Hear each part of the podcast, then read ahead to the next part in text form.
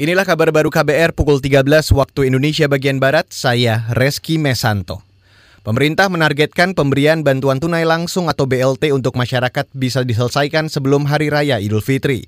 Target itu disampaikan Menteri Sosial Juliari Batubara saat mendampingi Presiden Joko Widodo meninjau pembagian BLT di kantor pos Bogor, Jawa Barat hari ini. Kami berharap sebelum Lebaran Idul Fitri, eh, masyarakat uh, atau sebagian besar daripada penerima bansos ini sudah dua kali menerima bansos tunai, yaitu dua kali 600 ribu. Sehingga nanti setelah Idul Fitri tinggal satu kali lagi, tentunya mungkin ini tidak bisa merata, tergantung juga dari tingkat kesulitan daerah masing-masing. Menteri Sosial Juliari Batubara mengakui pendistribusian bantuan sosial masih jauh dari sempurna.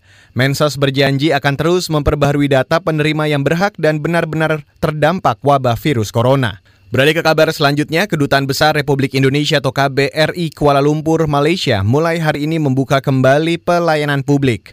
Pembukaan dilakukan dengan tetap mematuhi protokol kesehatan untuk mencegah penyebaran virus corona. Atas Imigrasi KBRI Kuala Lumpur, Mulkan Lekat kepada Antara menjelaskan pelayanan publik sempat diliburkan selama dua bulan. Itu karena otoritas Malaysia menerapkan Perintah Kawalan Pergerakan atau PKP dan sudah merancang apa yang sudah kita buat dan jaga jarak selama semasa satu meter ya, dalam melaksanakan ruang tunggu dalam mengambil nomor online. Setelah dari sini kita masuk ke ruangan pemanggilan untuk wawancara penggantian paspor. Di sana juga kita di ruang tunggu kita buat sesuai SOP dalam COVID-19 pelayanan umum kita tetap jaga jarak itu tadi atas imigrasi KBRI Kuala Lumpur Mulkan Lekat. Sampai hari ini masih ada penambahan 16 kasus baru positif COVID-19 di Malaysia.